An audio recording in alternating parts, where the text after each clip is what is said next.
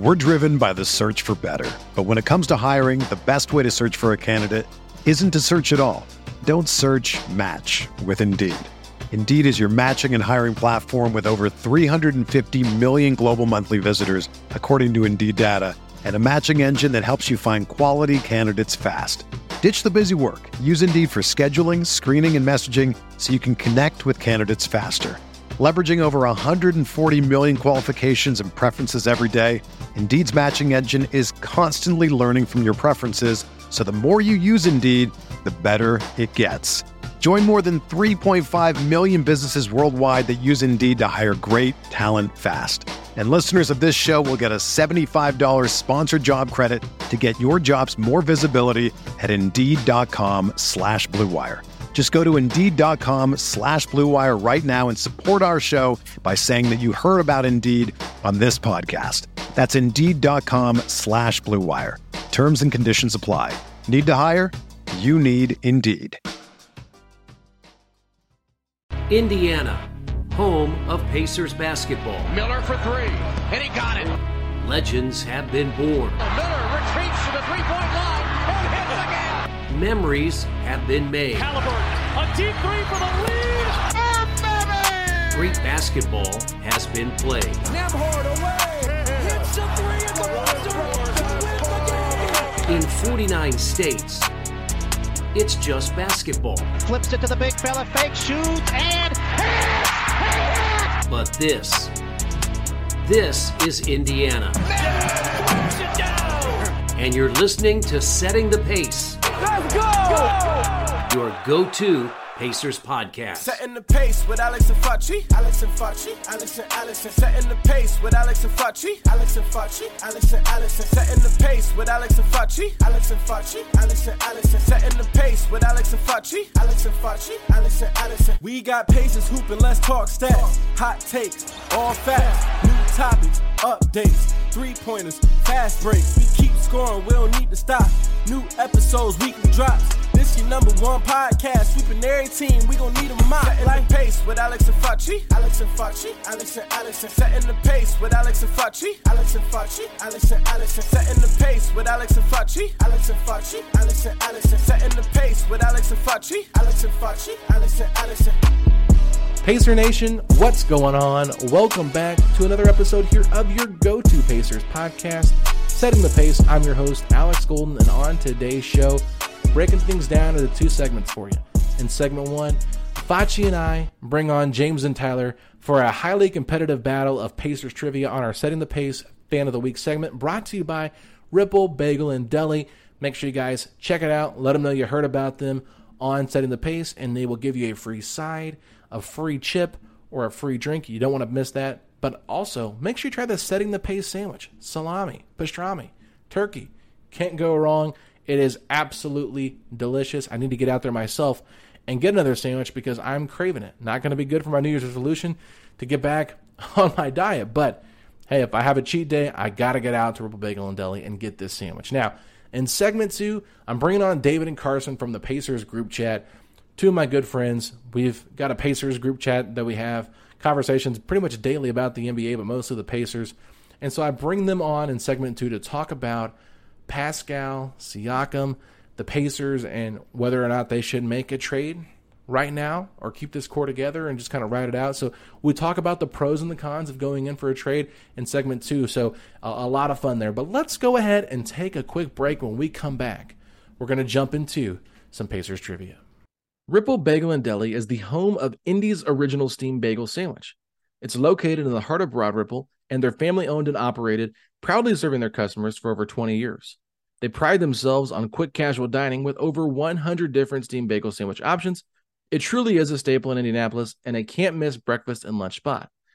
Ripple Bagel and Deli offers a great friends and family atmosphere where you're always welcome to dine in and be a part of the family, or feel free to bypass any wait by conveniently ordering and paying for carryout ahead of time at ripplebageldeli.com.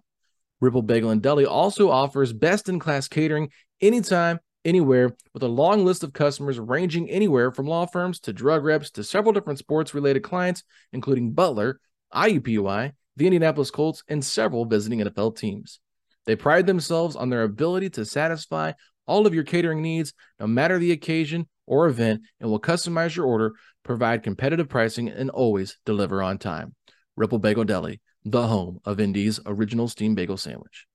Happy New Year, everybody. This is our first segment of Pacers Trivia slash Fan of the Week of the New Year. So we're excited about that. It is brought to you by Ripple Bagel and Deli. Make sure you guys check it out in Broad Ripple, where you can try the Setting the Pace sandwich. If you haven't already, check it out on the Substack, where you guys can read all about that sandwich. It is a very delicious, delectable sandwich. But we're going to start things off today with James and Tyler going head to head in some Pacers trivia. But James, I want to introduce you, man. So talk to me a little bit. When did you become a Pacer fan? How long have you been a uh, fan of the Pacers? And what'd you think of the Pacers win over the Bucks tonight? Well, I've been a fan since probably the mid 90s. I was born in 87, so I started watching probably like 94, 95. So I've been a Pacers fan for a long time. It's a big win tonight. Awesome. Five in a row. Who can stop us right now? Not the Bucks. I'll tell you that. Not the Bucks. So that feels good, but awesome to hear how long you've been sticking with the team through the highs, through the lows, and I'm hoping that we're back on the highs. But uh, Tyler, tell us about you know when you became a fan and some of your maybe most fond memories of the Pacers. Actually, for me, I think it was a singular Sports Center highlight of Reggie Miller. It was probably like eight, nine years old, so uh, a little over 20 years ago for that matter. So uh, I picked him up uh, a little bit uh, in the mid 2000s. Uh, I remember being furious after the Malice at the Palace uh, happened, and then carried over a little over 10 years later when the Paul George trade was made. But I was originally a California resident. I moved to Indianapolis to try to get into IndyCar. And from there is when I really started following the Pacers, like right before I moved. And then when I got here, like I just started attending games uh, left and right, even in uh, the darkest days uh, of the 2021 to 2022 season until our savior Halliburton uh, got traded over here. So uh, yeah, it's been a fun ride, and uh, it's really anywhere but up from from this season on. For sure, man. So we're gonna get into things here, and I I sent you guys the topics ahead of time. So we're gonna start things out with Obi Toppin. So, James, I'm going to give you the option. Do you want to have Fachi ask you the first question, or would you like me to ask you the first question?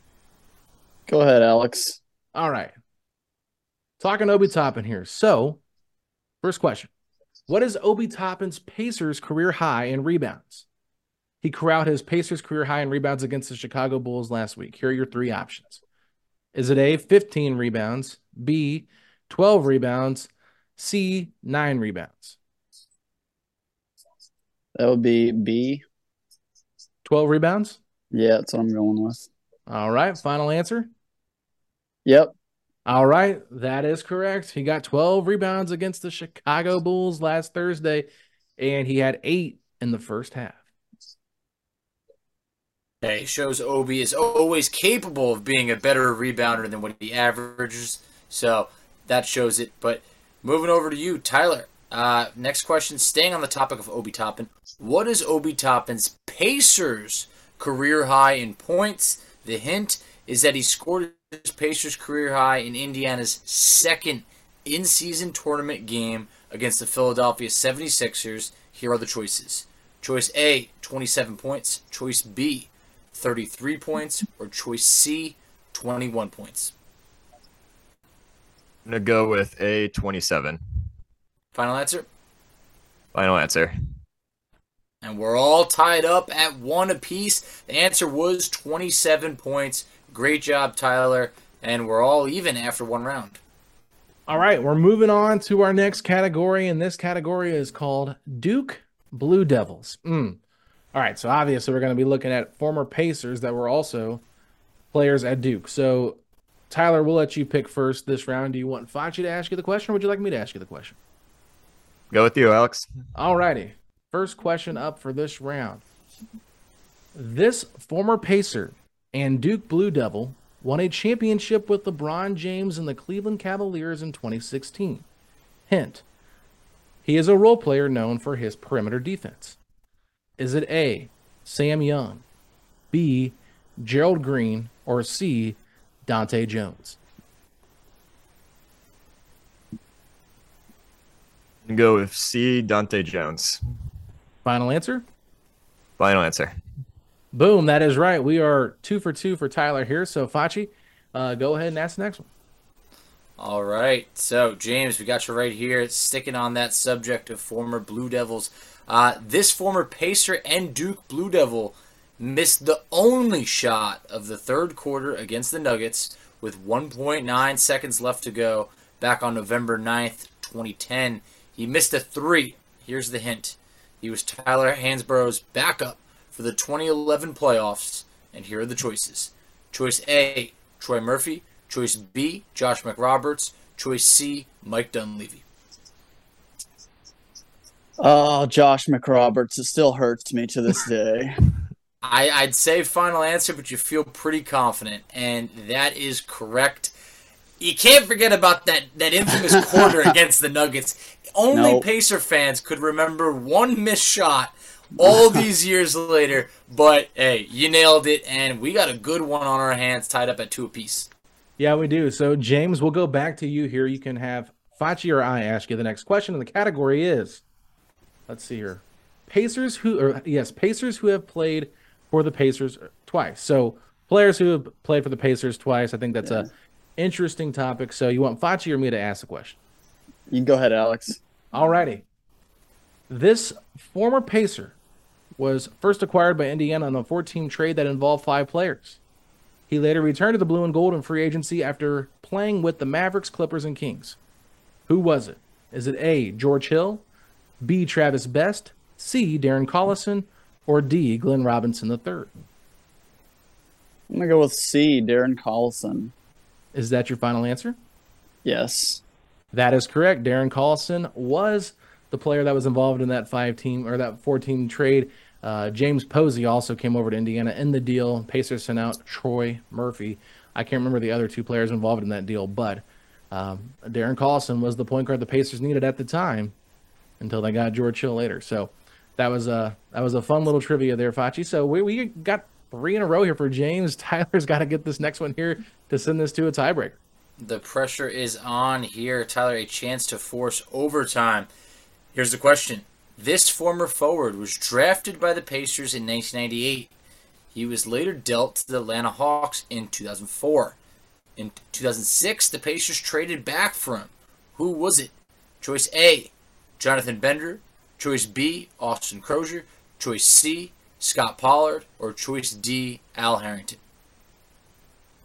It will be choice D. Al Harrington. Final answer? Final answer. Oh man, edge of the seat material over here. We're going to overtime.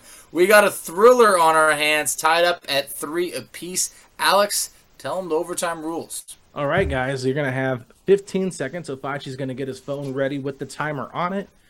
And what you're going to do is you're going to write down as many players as you can think of who currently average double figures in points for the Pacers this season. Okay? The hint there are eight players. You have 15 seconds. Now, what I want you to do is write the first and last name. Okay. Okay, so no abbreviations to help you out here because I want to make sure that everybody is doing the same exact thing so it's fair. So, uh, you guys ready? Yep. Facci, are you ready? Ready to rock. All right, on your mark, get set, go.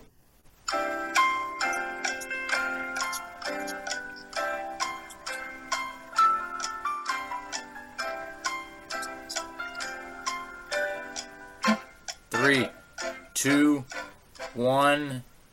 It's up. All righty. James, how many did you get down? Two full names. Two full names. Tyler, Two full names as well. No man, we got a couple letters over here. I don't know if that could be a tiebreaker or not. Okay. I don't know if it's enough, but let's find out. All right. What? So we have Buddy Hield and Miles Turner for James. And what did you have down, Tyler? Tyrese Halliburton, Bennedict Mathurin, and you had Miles down. Okay. So what we're going to do is we're going to put 15 more seconds on the clock. Since we are tied up here, you got to write fast. On your mark, get set, go.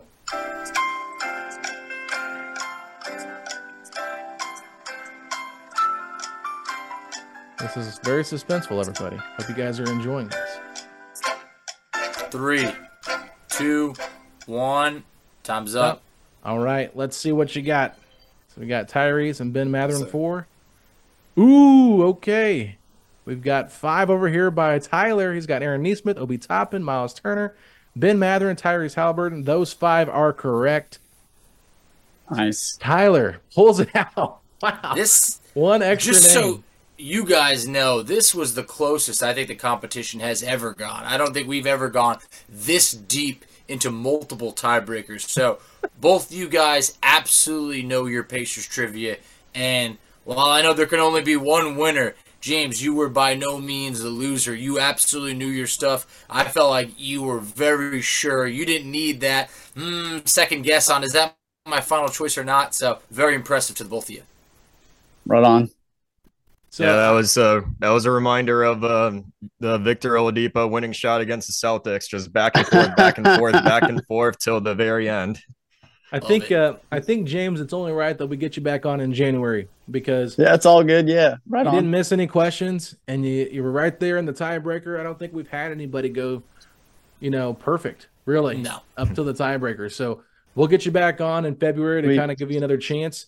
Tyler, you'll be moving on. We have two previous winners, I believe, from December. It's just a crazy month. December is a really hard month to get a lot of things scheduled. Just so many Oh, holidays, yeah. so many people doing things. So we've got two winners from the month of December.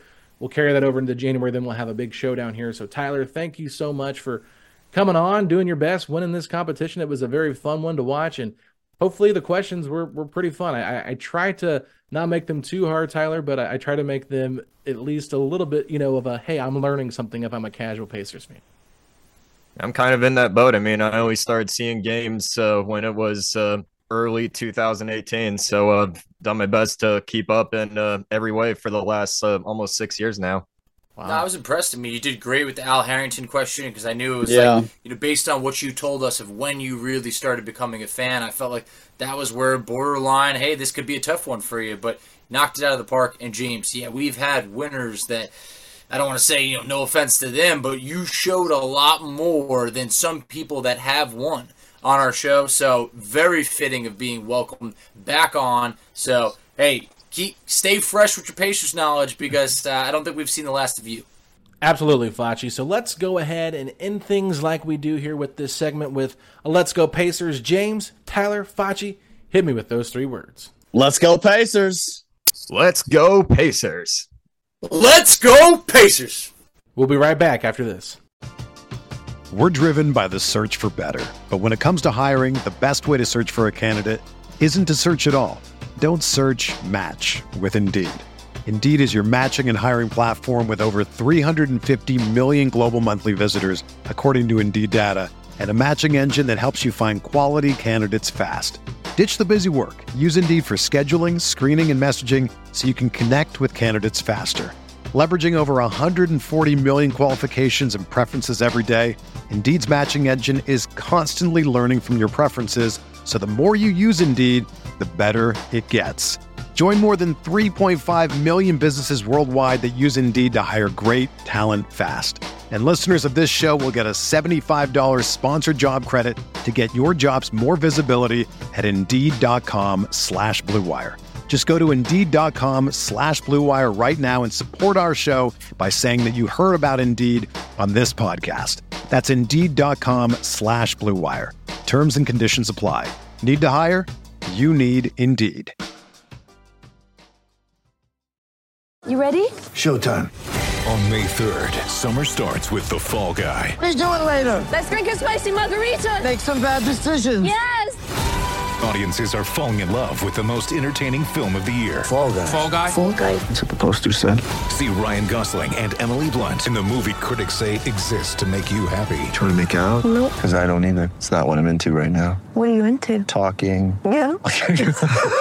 The Fall Guy. Only in theaters May 3rd. Rated PG 13. Get ready for the greatest roast of all time the Roast of Tom Brady, a Netflix live event happening May 5th. hosted by Kevin Hart. The seven time world champion gets his cleats held to the fire by famous friends and frenemies on an unforgettable night where everything is fair game. Tune in on May 5th at 5 p.m. Pacific time for the Roast of Tom Brady, live only on Netflix. Mother's Day is around the corner. Find the perfect gift for the mom in your life with a stunning piece of jewelry from Blue Nile. From timeless pearls to dazzling gemstones, Blue Nile has something she'll adore. Need it fast? Most items can ship overnight. Plus, enjoy guaranteed free shipping and returns. Don't miss our special Mother's Day deals. Save big on the season's most beautiful trends. For a limited time, get up to 50% off by going to BlueNile.com. That's BlueNile.com. All right, everybody joining us now on Setting the Pace. These guys have been a reoccurring guests for a couple of years now. They are the Pacers group chat guys. We got David and Carson here. Obviously, Lincoln wasn't able to make this one for another reason. We've got a thousand of them lined up here, but you know, Lincoln wasn't able to make this one. He was scheduled to make it, and then all of a sudden something happened where he couldn't. So Lincoln had to bail, but we got David, we got Carson, uh, and we're excited to talk about the Pacers. So, David, we'll start with you. Uh, last time you were on, we recapped a big win against Philadelphia in the season tournament. Now we've won against the Bucks twice in a row. We're recording this Thursday night. So, how are things going for you? I'm trying really hard to not overreact because it's it's easy to do it right now. It's easy. I've been seeing a lot of hype on Twitter, and on social media, on Pacers Reddit. I'm lurking around Pacers Reddit just trying to eat up all the positivity, all the love, and it's it feels good. I mean, I we, I haven't seen this in a long time since the Paul George days, where we're getting love um, across the league, not just from our own fan base, but uh, across the league, and seeing people tweet about Halliburton and tweet about this team. It's exciting. And the one thing I'm concerned about is just like, is it just the Bucks? I'm hoping it's not. We obviously we've won other games as well besides the last two. Um, but I'm trying not to get too like, oh, we can beat anybody because right. we've also seen us lose to almost anybody. So I'm trying to keep that in mind. But it's very encouraging and exciting to see us on the right track, beating really good teams and seeing Halliburton play at an MVP level. So overall, very um, encouraged and optimistic, just trying not to get too ahead of myself here. I totally feel you because you got to think about it. They got a trap game against Atlanta on Friday. You know, they yep. got Boston following that in back to back games, and Atlanta just ended Oklahoma City's winning streak Wednesday night. And Atlanta was a team that really was a pretty competitive game with Indiana. And that third in season tournament game where the Pacers won 157 to 152 in a game where no defense was played or even thought about. So that is great. But you talk about Halliburton being an MVP candidate. Let's let's talk talk about this for a second. First returns for All Star votes. Tyrese Halliburton, Carson, the leading vote getter for the guards in the Eastern Conference and over a million votes uh, more than Jalen Brunson.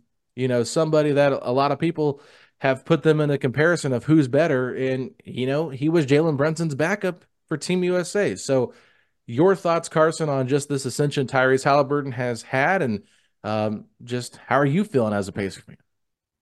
It's so much fun, really, to see. And I think we can finally kind of put the um, the talks to rest about oh Indiana doesn't get the love that they deserve. Um, we've I feel like as Pacers fans, it's easy to put that chip on your shoulder.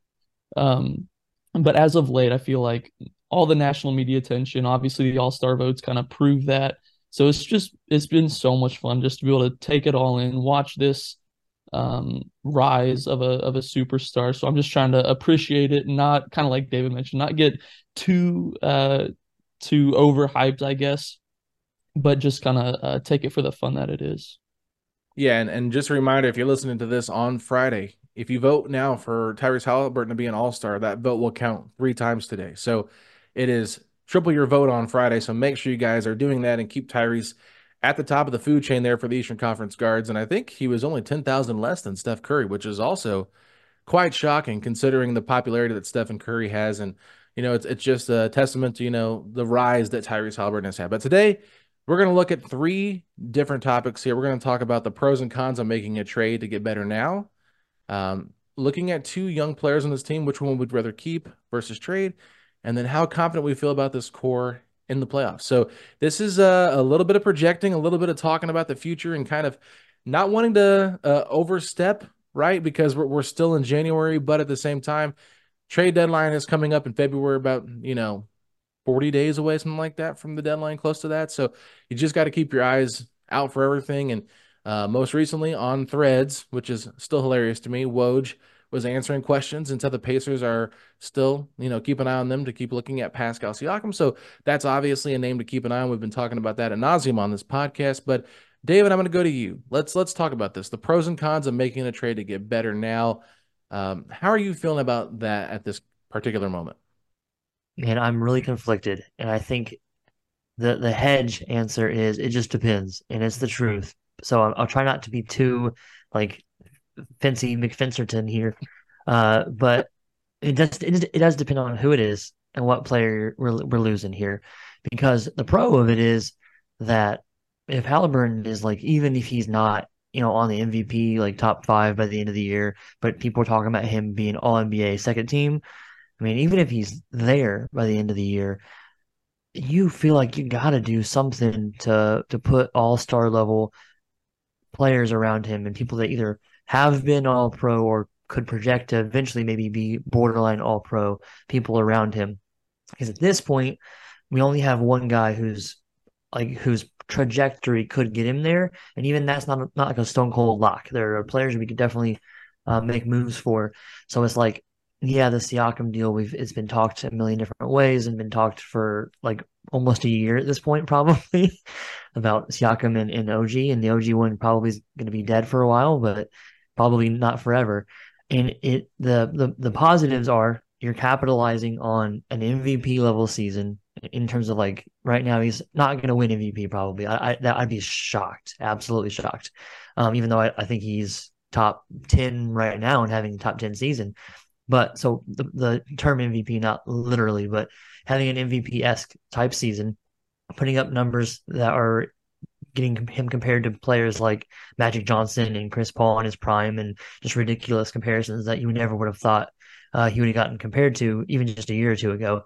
Um, so you're capitalizing on that. The negatives are, what if there's you know a fit issue for this season, and maybe we don't quite capitalize on this season, then and then the player, like Siakam especially, are you going to be able to re-sign him or not? Other people that are on contract for a little bit longer, then you know, what if they walk after their contract and we've uh, sold on a young player, and then we're kind of back where we started in a couple years? That is the con. Is like we don't actually get anywhere, and we sell on a young player that then goes and develops into, into exactly what we want to trade for. That's yeah. that's the fear. That's the con for sure. Yeah, and Carson, before we get into you, I just want to let everybody know that Pascal Siakam's contract situation is one that we need to touch on because if he had been dealt before December 31st, then the team that acquired him could have extended him. Now, because that date has passed, he is not extension eligible if he is traded to a different team. Now, that team will still have the bird rights to Pascal Siakam when he enters free agency this upcoming summer, but they will not be able to extend him, which means that his contract will expire and that means that he is a free agent and that he's an unrestricted free agent. So yeah. he could have every intention of re-signing with the Pacers if they were to make that move, but they would have to wait until free agency hit before they could actually make that official.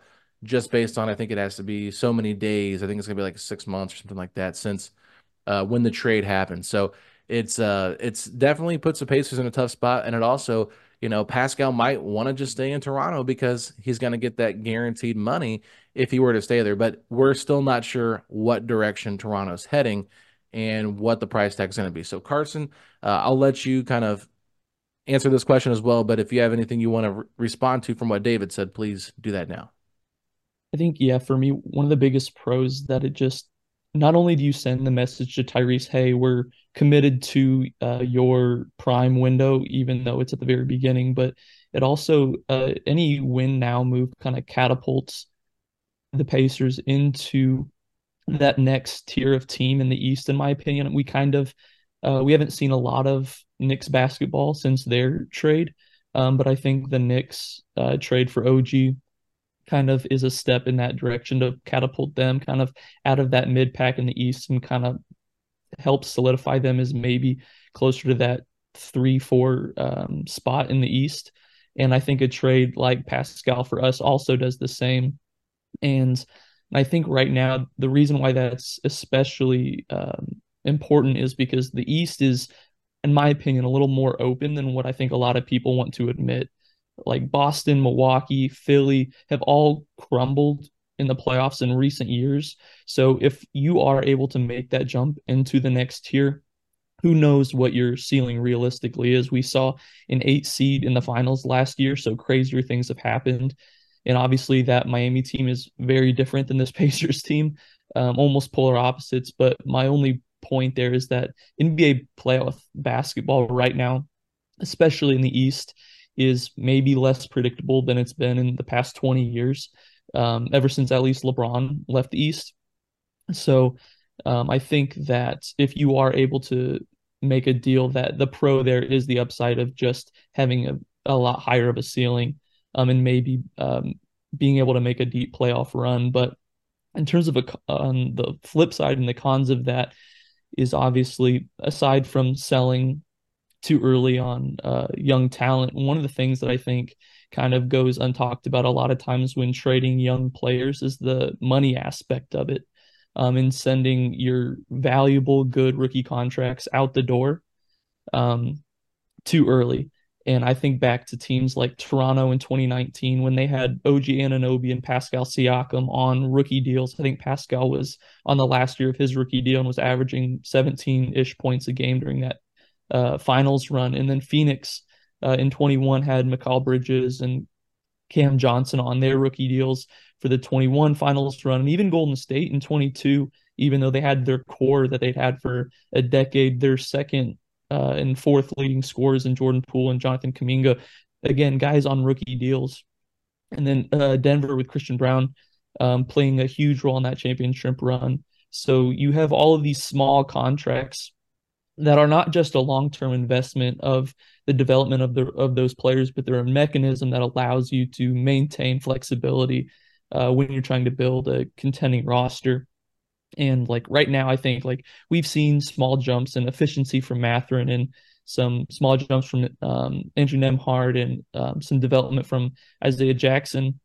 But if you think about those guys and how much further along they could be in two to three more years when they are still on those last years of those rookie contracts and they're only making three to nine million dollars a season. If you think about um, the major value in those contracts and the cap flexibility that you have with these supposed free agents that are interested in coming to play with Tyrese Halliburton. It gives you a lot of flexibility when building out that roster. So I think it's important that you don't just kind of take that for granted and um, dish off of those contracts uh, too soon just because you feel like you have to make a move for a guy like a Pascal Siakam if that's the asking price. Yeah, and I think that's a great point because you really got to look at this from this one perspective and is are we being a prisoner of the moment? Are we putting the cart before the horse and not allowing these guys to develop naturally and trying to force something and push things because we've seen teams do that over time. They get a little bit of success early in the season. They try to make an all-in move and it maybe works for one year, but then it kind of backfires later down the road and they end up giving up a valuable asset. And, is that the right place for the Pacers right now?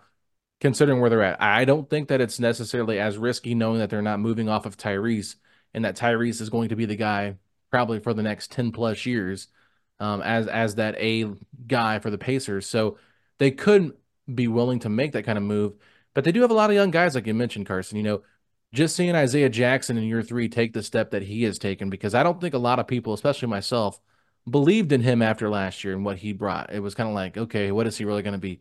Same for Jalen Smith uh, a guy they traded for that was drafted the same year as Tyrese. And then th- obviously Mather and Nembhard, I think everybody's kind of expectations for them were pretty high and it might actually be a little bit underwhelming this year considering their roles and, and, and what they've done statistically. But I, I do think that we've seen improvement from both of them. So there is value in holding on to your young assets. But at the same time, it's not often that there's a lot of players out there that could help you win right now. And so I do think that for me personally, if the right deal presents itself, you have to at least consider it. Mm-hmm. But what is the right deal? And I think that's where we can kind of get into another conversation here. You know, David, what what exactly do you consider the right type of move? Is it is it kind of potentially forfeiting one of your young players and someone like maybe Jarace Walker with some veterans for a Pascal Siakam who will help you this year and could actually help you get into potentially the Eastern Conference Finals if things break right? Is that the move you're really willing to take right now, or or do you feel like that eighth overall pick that you took Jarace Walker in is way more valuable than four months of Pascal Siakam potentially if he doesn't resign? For me personally, right now, um, and this is has changed um, since December because of the fact that number one, we cannot extend Siakam, as you said, but number two, also he came out and said now he could this could be, you know, him playing the game the media yes. game that happens too. But he came out and said, "I'm not going to extend with anybody. I'm going to go to, free, to unrestricted free agency and try to get money." So that tells me two things. Number one, even if he does come, if he's not if he's not playing the game, but even if he is playing the game, he's not doing this because he wants to go to a certain team. He's doing this to make money. And so, if his number one goal is to re-sign to with whoever next year that's going to give him the most money, I don't know that I want to be that team. I don't know that I want to be the team giving him ridiculous amounts of money for, for him specifically as a as a player who's at the very end of his prime, maybe even past his prime. I mean, he's still very, very good. He's exactly the kind of player we need. He would help us a lot, not denying any of that. But the amount of money we'd have to pour into him might kind of hamstring us in a few years. So the trade specifically right now, even if it was just like Buddy or Bruce, and then Jarace, and then a draft pick or two, like mediocre draft picks, I probably wouldn't do it just because of the fact that he could easily walk. I don't, I'm not someone that is like dying on the hill of Jarace Walker needs to get 10 minutes a game. Like Rick's an idiot for not playing him. That's not, I'm not saying that, but I also don't want to just trade Jarace Walker for nothing. If he could, in a couple of years, be the uh, bargain version of Siakam. And I don't think he's going to get that good that quickly, but he's a similar mold of player in terms of a power forward that can ha- that has multiple skills, um, you know, that could develop, and he's also super young. So there's really no young player that I'm looking at that I'm like eager to give up for Siakam specifically because of the fact that I have no faith that he'll actually stay. Mm-hmm. Is there somebody that you do have in mind that you would be willing to give up? Someone like a Jarace Walker? Or for Siakam, or you mean like I'm saying not for Siakam, but for player. somebody else. Is there somebody else out there that you would be willing well, to? The the problem is the only other player that I really was like interested or thinking about that I think would be a lot more expensive in terms of what we have to give up to get him was Bridges. But it seems the Nets recently came out and were like, "Yeah, we're not trading him," which they shouldn't trade him. I don't know why that was even like a rumor. So yeah. if they're not going to trade him, then there's not really anybody that I'm like, we should get rid of our young player for this guy. Um, I don't think that that I'm not sure that that person exists right now, which is kind of like why the Siakam rumor keeps circling back around because he's kind of like the best option because we might be able to get him without giving up too much, especially after what happened with OG. I mean, they got a good return, don't get me wrong, but those aren't like rookie level, you know, first year players, second year players. Those are more not, not like veteran veterans, like not like the, on the level of Siakam in terms of in, in their prime, but they're players that have been in the league and they're established and they're going to help them win now. Like Toronto could be better after this trade, and so could the Knicks, which is crazy that hardly ever happens. Like with the Kings and the Pacers with the Tyrese Halliburton trade. Um, but yeah. so if if the Raptors are looking for a more of a win now trade, and they're like, yeah, give us, um, I don't know, I don't even know, like Bruce and Buddy for Siakam and something else, and we'll give you a first round pick and a second round pick or two firsts. Like, yeah, I'll, I'll, do Siakam and not have to give up any young players. But that seems like it might be unrealistic. It probably is unrealistic, right? Mm-hmm. Yeah, it's a it's an interesting spot to be in because I feel like, you know, you you brought up a great point, and I'll let you touch on this here in a second, Carson. Uh, Mikal Bridges, obviously, Woj put out on his threads that they're looking to build around him and that there's no intention of moving him right now. And because the Nets have kind of been underwhelming, they're kind of feel like a team that's not really going anywhere. It feels like he could be someone that could get them a lot of picks if they were trying to go into a rebuild, maybe some young talent. And I, and I definitely think he could. But at the same time, it does feel like the cupboard is a little bit bare and there's not a lot of guys out there that are going to be there for the taking. I think everybody was kind of keeping their eyes on Toronto. So if you're getting yourself in a bidding war for Pascal Siakam, who is only 29, right? He's going to turn 30 by the end of the season. Still has plenty of time left in his prime, but if you extend him to a four or five year deal, at the end of that, he's probably past his prime, and then you're probably paying him a lot of money when he's not there. And we kind of seen how that works out. Uh, look at what Golden State has to deal with with Klay Thompson and even Draymond Green to a certain extent. So that is where you have to be very smart about how you go about approaching the right type of trade. And, you know, like you mentioned previously before, I'm like, yeah, you got to go out there and get Tyrese as much talent as possible just to prove to him that you're trying to win.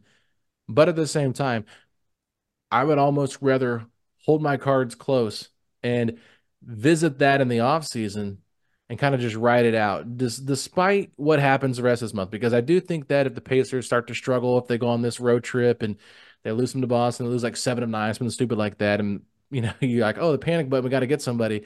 I don't want to make an irrational decision just because yeah. we have a tough losing skid. I think that at the end of the day, nothing right now that I have seen on the market is worth giving up your young talent that you drafted in the last two years for Pascal Siakam, unless you had to part, part with Ben Sheppard. I really don't count that. I'm not. I'm not counting a guy that's not in the lottery. So that's that's where I'm at. And, and same with Nembhard. I don't really think that I would part with Nembhard for Pascal. I could be, and I could be persuaded to do it if I had to, because of how deep the roster is. But I, I don't think that I would be like eager to do that. So Carson, I, I know I just threw a lot out there, but uh, you've been pretty adamant. You're not a not a Pascal fan.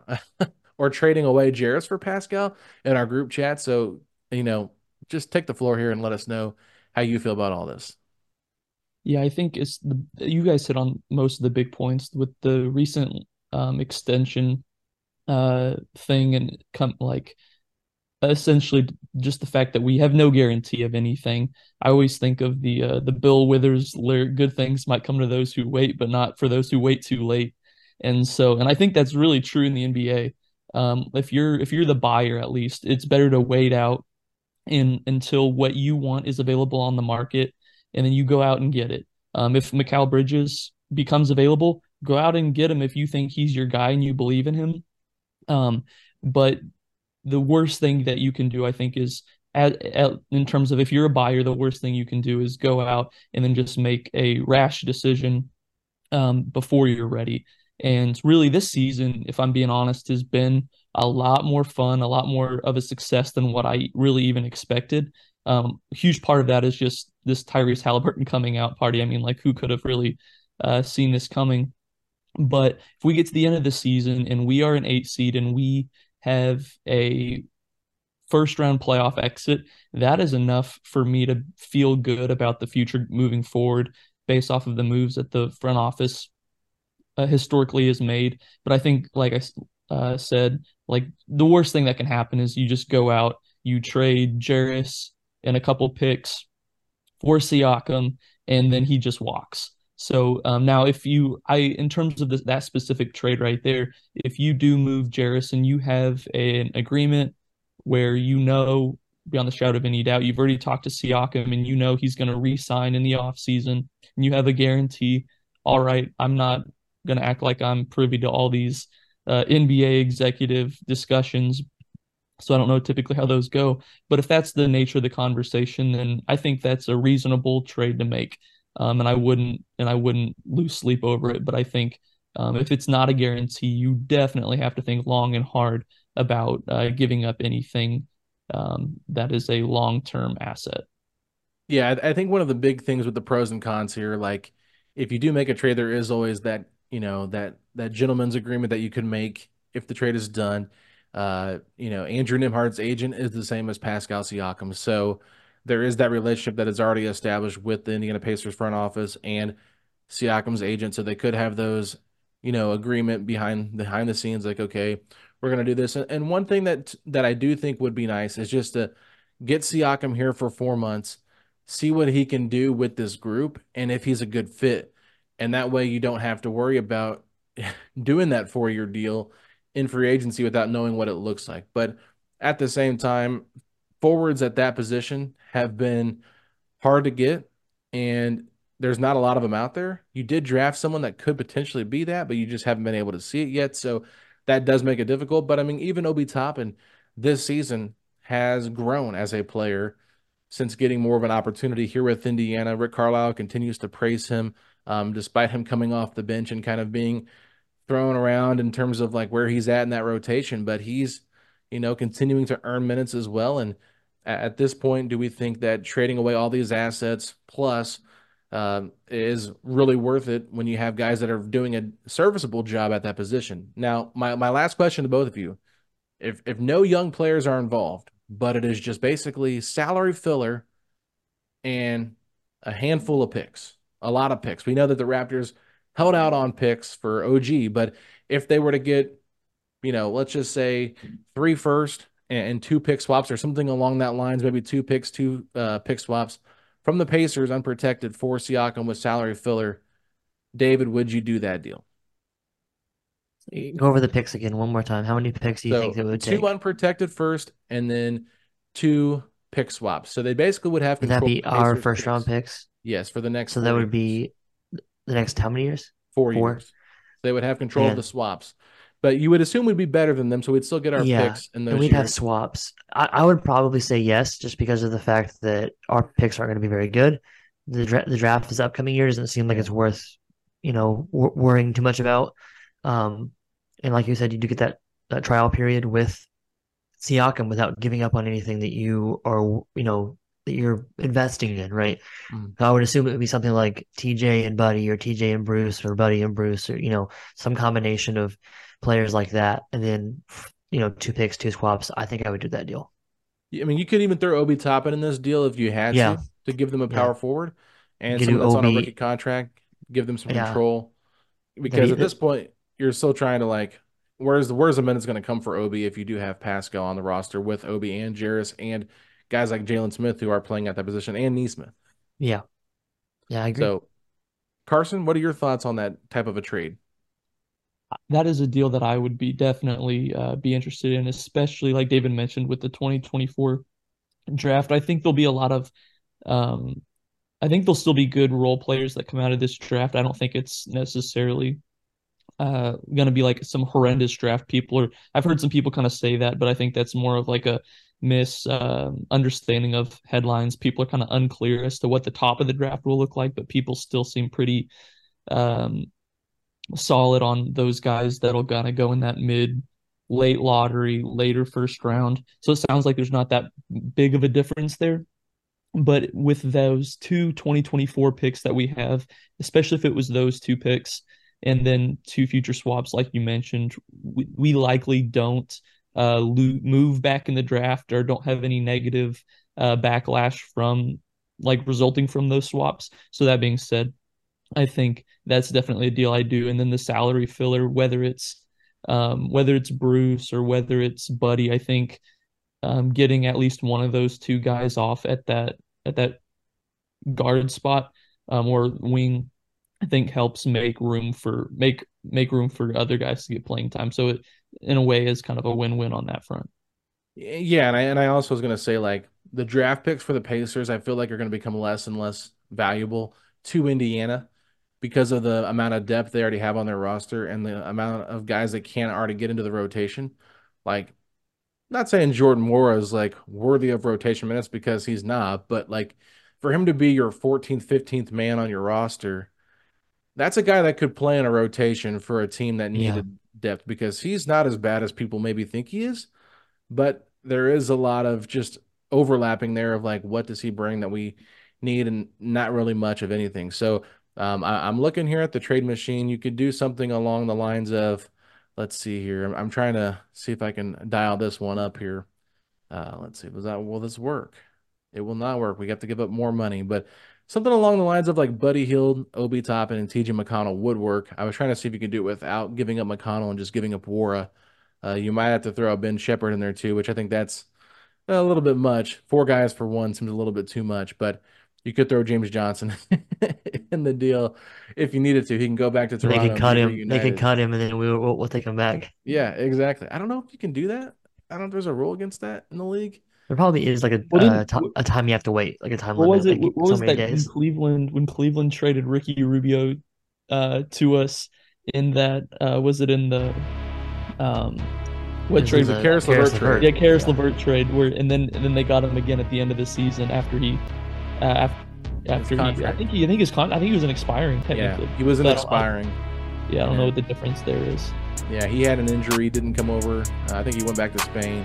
Um, but shout out to Ricky Rubio, he retired today. So, you Yeah. know, uh, former Pacer retired today. But Um, let's go ahead and actually take a quick break.